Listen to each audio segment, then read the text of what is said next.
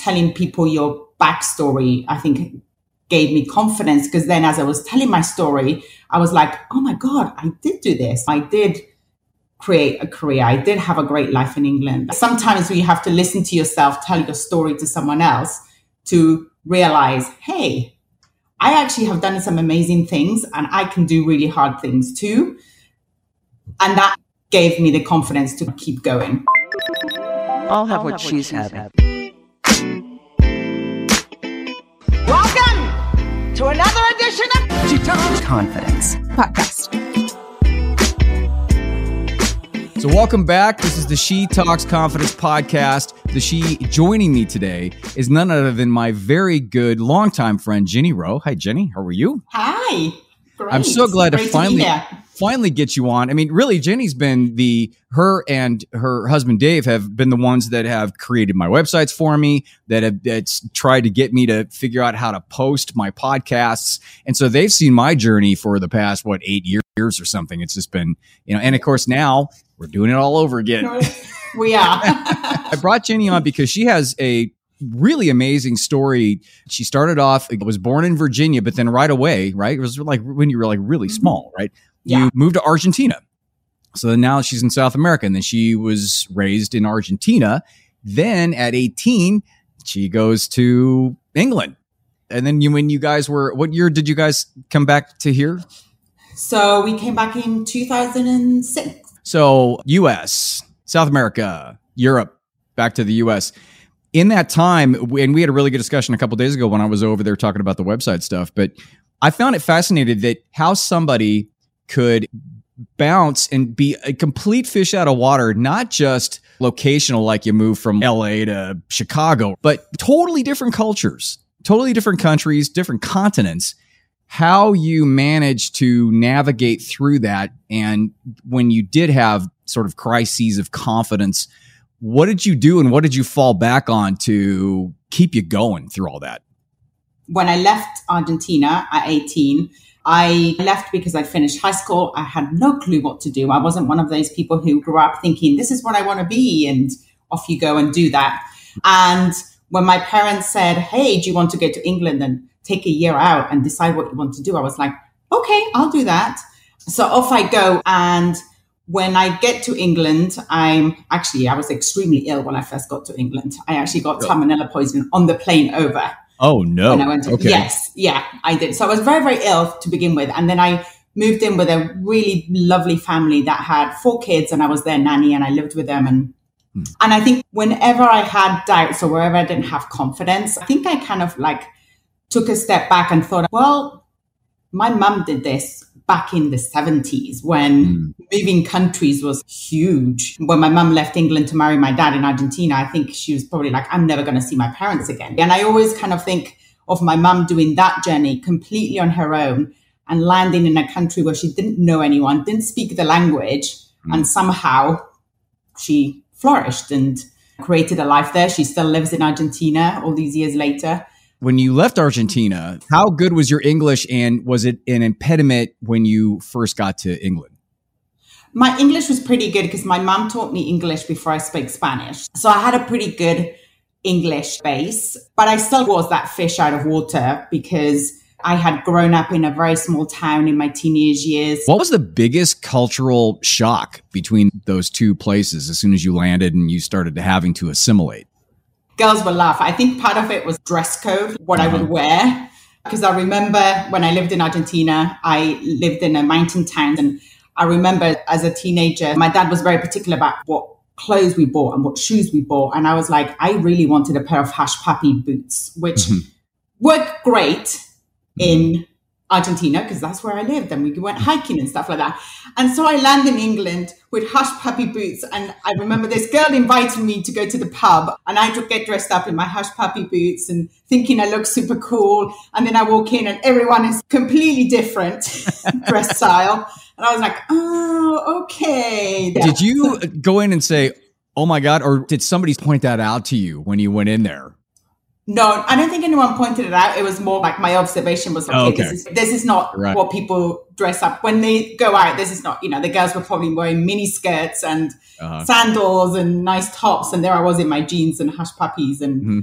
God knows what else I was wearing at the time. So very quickly working out, okay, this is how people dress here. Okay, I need to go shopping. And I remember actually asking the family that I lived with to give me an advance on my pay so I could go shopping and buy Some new cl- some new shoes, some clearly. new, right. some new shoes and some new clothes. Yeah, but but I think some of it as a teenager, when you're 18, I don't always think that when you're 18 you realize the situation that you're in.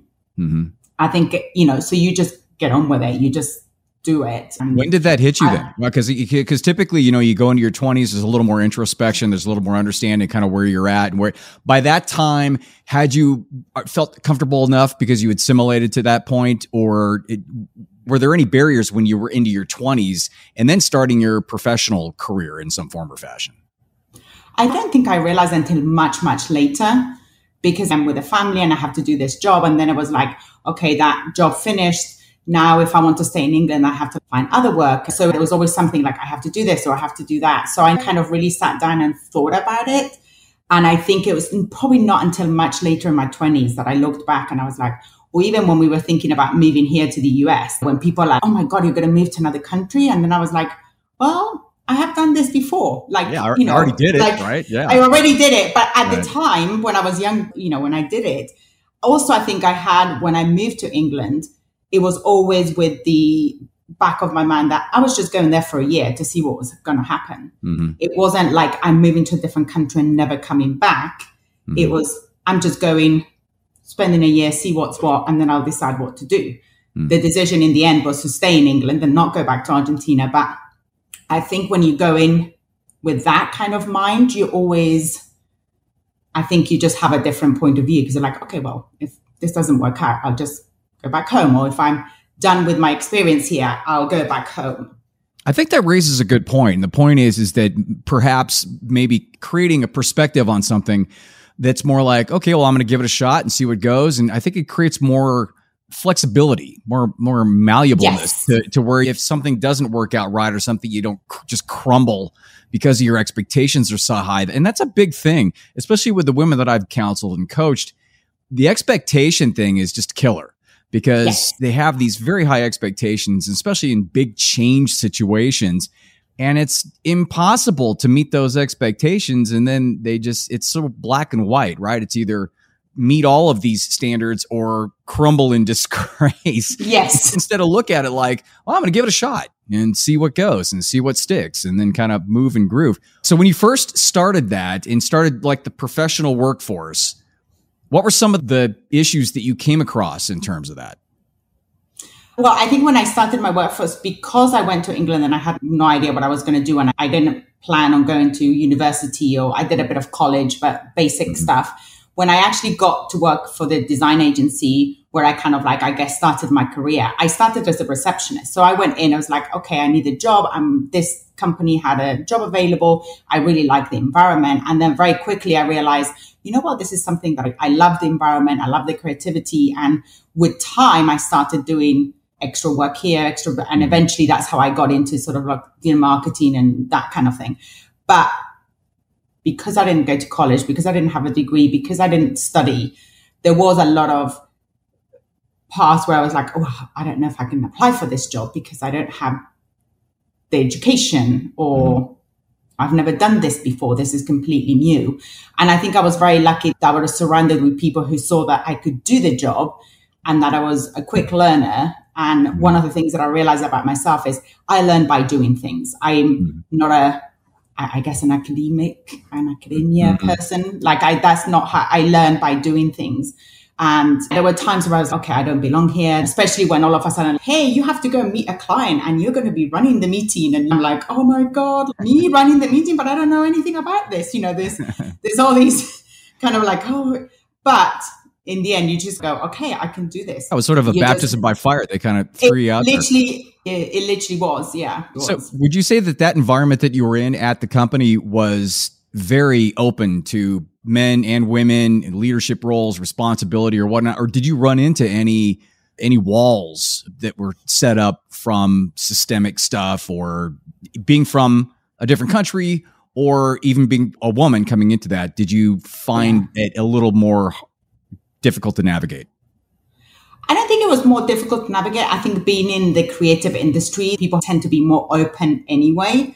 There was still stuff, sort of macho stuff that would happen, you know, because the bosses always tend to be, they were male, the owners of the company were male. And so sometimes you would come across some of these kind of things that happen in all businesses, or at least happened then in the 90s.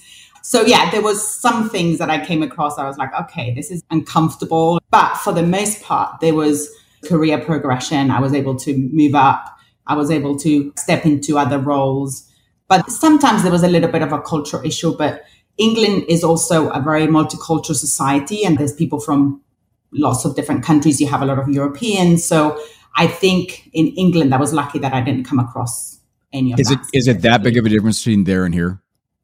Yes. In the US. So. so all of a sudden you guys leave, right? You and you and Dave get on a plane, fly out, you're in yeah. Arizona, you're starting from scratch, right? Yes. How do you do that? How did you go about grounding yourself in that circumstance? Again, a fish out of water in a brand new country. Moving to the US was harder for me than moving to the UK because I think when you're 18, there's a lot of things you don't think about. And then when you're in your 30s, you're kind of, oh, I need to be more responsible. I need to make sure that this is happening. And I think when we moved here, we had decided that our life was going to be very, very different from the life that we lived in England. So mm. that I think helped because we don't have the pressures of, you know, okay, we have to go and get a job right now. We were able to settle in and decide, okay, what do we want out of our life? And we decided that actually we don't want to work for someone else. We want to create our own thing. Mm-hmm. But then once you decide to create your own thing, you're like, okay, well, how's that going to work? How am I going to meet people? How am I going to meet clients? How am I going to market myself? And so that was a whole new thing. And uh, quickly I realized that networking was the way to do it. I had done no networking in England because that's not what I had to do because I, ha- I was employed. So I didn't really do a lot of networking. So I quickly realized, okay, that's what I need to do. And yes, I remember attending networking and there were mainly women based networking groups. And I remember sitting at tables and talking to people and suddenly realize that I don't get any of this or this is yeah. not, you know, I didn't have those experiences. And I think the hardest thing about moving into a new country is you don't have those shared experiences mm. when you grow up. People will talk about, oh, remember that show or remember this person. Yeah, no, I don't know who that is. I don't know that show. So you miss a lot of that kind of context. Um, so how was how was your confidence at that time, and what did you do to get that thing up and running? I would say it was probably low, mainly because I think sometimes you doubt yourself and like, okay, I'm doing this. I know I can. Like your mind knows that you can do it, but your heart sometimes doesn't. Your heart's like, what are you doing? Right. Why don't you just go and get a job and then you're fine and then you don't have to worry about it and you don't have to do this networking and you don't have yeah, to that old ego that old and, ego voice, right? Yes. Yeah. And I think what happened was the more I got out there and the more I started talking to people and then connected with one or two different people that were on my the same level or had maybe had experiences of moving away, even if it was moving from another state to Arizona, which there's a lot of people who do. yeah, they're, they're, yeah. yeah. Yeah. I found some kind of things in common and some people that I could share sort of what was going on. But I think also at the same time, and I, you know, I think that accent works. I know this is like very cliche. But oh no, it's true. I, I, think I, I, think we all know that on some level. so so when on one day I realized I was like, oh well, I should just use the accent. As soon mm. as people kind of hear your accent, they're like, oh my god, I can hear you speak for hours and hours. And you know me, you and I have been in rooms and we've talked, and then I suddenly go, "Oh my god, I've been talking online." Tony hasn't said a word. Right. Um, that's okay. Know, so. I, I, I, don't mind. I really don't. Give me a break, right? Yeah. So, so I think I kind of realized that people like to hear what your story is and your background, and especially here in the US, people haven't necessarily had those experiences. Oh my god, you left when you were eighteen and you did this, and now you're here, and like, why? Telling people your backstory, I think gave me confidence because then as I was telling my story, I was like, oh my God, I did do this. I did create a career. I did have a great life in England. Sometimes you have to listen to yourself, tell your story to someone else to realize, hey, I actually have done some amazing things and I can do really hard things too. And that gave me the confidence to keep going. You know, usually I, I save to the end of the show for somebody to give like a call to action or some little tidbit or something to do. That's gold right there. The tool or technique to tell your story, to express your origin story. And interestingly enough, you did that. And because it was so different, I mean, initially your issue was I don't have shared experiences, right? This is kind of in your head thing, Yeah. right? I don't have mm-hmm. any shared Yeah. experiences. This might be hard to get myself in there to start some sort of a relationship with these people. And then all of a sudden you realize you're sitting on gold because it's such a different origin story than most people that you're around. All of a sudden you start rolling into it and, you know, of course, vocally the accent kicks in and then people are going to automatically hear that and they're like, "Whoa, okay, hold on a second. And then that will feed into it. And if you're ready for that, right, like you were, then that creates the relationship because it's a unique aspect to the origin story. Did you understand that or was it sort of a trial and error at the time? I don't think I understood it. I think by nature, I'm a chatty person. I like to connect with people. I like to meet people. I am probably more of an extrovert. And so I like to hear people's stories. So I think mm-hmm. to begin with, I didn't really think about it that way. And I think with a lot of things in my life, I realized that I don't really think about those things when I'm doing it. It either comes naturally or I'm forced into the position where I have to then go, okay, you know, dig deep and do this. And I've also had people push me into situations where I think they can see something in me that I'm not seeing at the time. So they're pushing me into this situation and going, you could, you know, do this. And then I do it. I'm like, oh, yeah. When somebody says that and challenges you to grow and to expand and to do something different and the fear comes in, what do you do to negate that fear and to take that next step? If someone gave me an opportunity, I felt like it's rude not to take that opportunity on. Like Mhm. they they're giving me this opportunity, I should give it a go and see if it fits. Um, and I think also I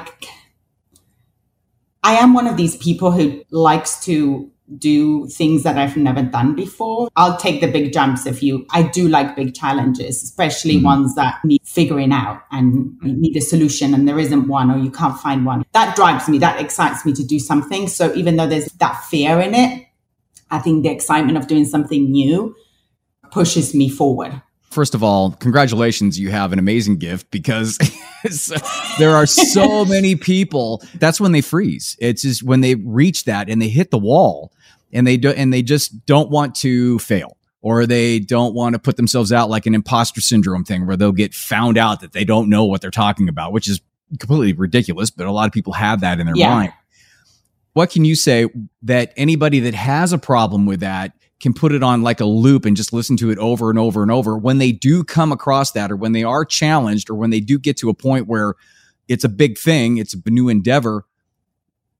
What's the mindset? How do you put yourself in the right mindset to go forward on that?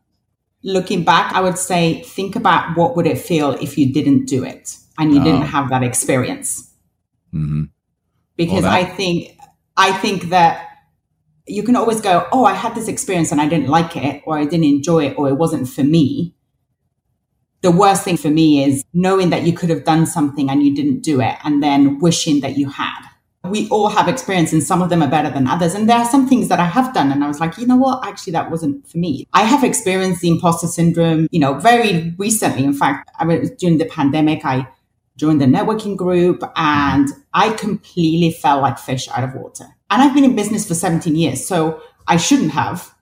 But there was something about me that had this imposter syndrome. I was around women that I thought were way better than I was. And I somehow just could not get past, I'm in the wrong room. And in the end, I left because this is too much. I'm stressing out. So I think sometimes it's like, hey, I tried it because I was, I knew when I was walking in that this was something completely different, something that I hadn't done before. I would be around people that I hadn't been around. And I learned a ton from the people that I met.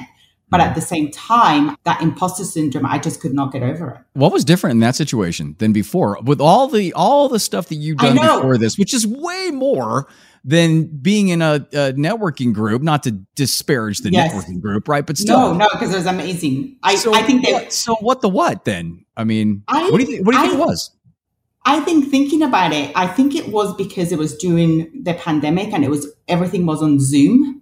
And I think that I just couldn't make those connections mm. the way that you do when you're in person. That's an interesting take on that, actually. Yeah. I never, I, I really I, never thought about that. No, and I hadn't really thought about it. And I was like, I was thinking about what was it that, and the more I thought about it, because I was like, okay, I'm never want to back down and leave something when I'm feeling yeah. uncomfortable for the most right. part.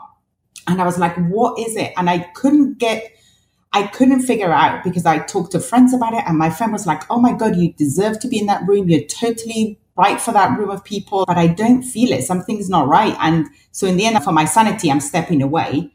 And now looking back on it, I think it was because those connections that you make when you meet someone in person. Yeah. Are very different from the connections that you have when we are like screen to screen. V- very much. I don't think you can connect Yes. Yeah, you could use your superpower of your connection, your energy eh, that from a face to face with the people on the other side. Did you feel as though you weren't reaching them like you usually do? Probably, yeah. And you tried everything and it still wasn't working. So you're like, I'm out. yeah, I just realized this wasn't the right time for me to be involved in something like that. That's probably the first time that I've really, really felt like I couldn't, my confidence was just not good enough mm-hmm. to be in that room. Mm-hmm. And it was nothing to do with the people in the room. It was nothing to do with the with the networking company or the networking group or what they were doing because actually I loved what they were doing. It was yeah. something to do with me and I just couldn't get past it. Sometimes you don't get past it and you have to go, okay, it's mm-hmm. not for me and you know and take a step back a step and regroup. Back. That brings up an amazing point, and I'll I'll end the show with this. Women, you have an extra gear in terms of empathy and and connection and energy and sensing energy and all that emotional aspect of it. I mean, some guys do, but overall is what I'm saying. It, it's the women's intuition thing. It's a thing. It's real, and it's and we don't have it. And I wish I did. No, I don't. And I think that it seems to me like what you just described was something where that wasn't happening with you at that point in that particular scenario, even with all the success you had, even with all the experiences that you've had that were, if you look at it on a scale, that were way higher in terms of intensity or matters, right? Mm-hmm. But, but it got, but that particular situation, not only were you not connecting, you weren't understanding why you weren't connecting. Then you were beating yourself up because you weren't connecting. And so it's almost like you were hitting yourself with two hammers. And then you and then you took a step back. I think it brings up the two things. The first thing is is that you got to listen to your gut. You got to listen to your intuition. It is the strongest force. I think it's women's truths is in the intuition. The second thing is there's nothing wrong with taking a step back. There's nothing wrong with epically failing in some particular circumstance. Yeah taking a step back, learning from that, and then moving forward. That's a huge lesson in all of this because uh, the women that I've worked with, a lot of their mentality is linear. It's just mm-hmm. yeah. Go ahead, forward, forward, forward, and then you hit a wall, and then it's devastation. Instead of that, it's kind of an ebb and flow, and it's hit your spots, come back. If you, if you can't expand for some reason, come back and learn and go through that process, and then move forward yeah. after making adjustments or understanding more about yourself. That's why I think that's a huge point. I think it is. I think for us women is if there's something you want to do, just do it, even if you fail, because not only and people say this all the time, oh, you know, you want to fail because you learn and all of they think, but also I think it, it it gives you that, hey, I tried it, I did it. And it also gives you the ability to go, yes, that's for me, or no, that's not for me. And mm-hmm. that's okay if it's not for you. Like mm-hmm. that's and you don't know, you know until you do it. You and don't, you don't know. know. until you do exactly. You don't know until you do right. it, and then at least you won't regret not doing it, or go or look back a few years later and go, "Oh my god, I wish that I had done that at that point in time." A lot of the times, it's like, "Why didn't I do that beforehand? Like, why did right. I wait so long to do this?" right? So, Instead of, oh, why did I do that? Right? It's why did I wait yeah. to do that? That's that's great because you just took care of the last part of the show for me. You just recalled the whole point, and then you know that's the, the, the tool that that anybody can take and move forward and go from there. Thanks, Gina. I really appreciate it. I'm really glad to finally get you on the show.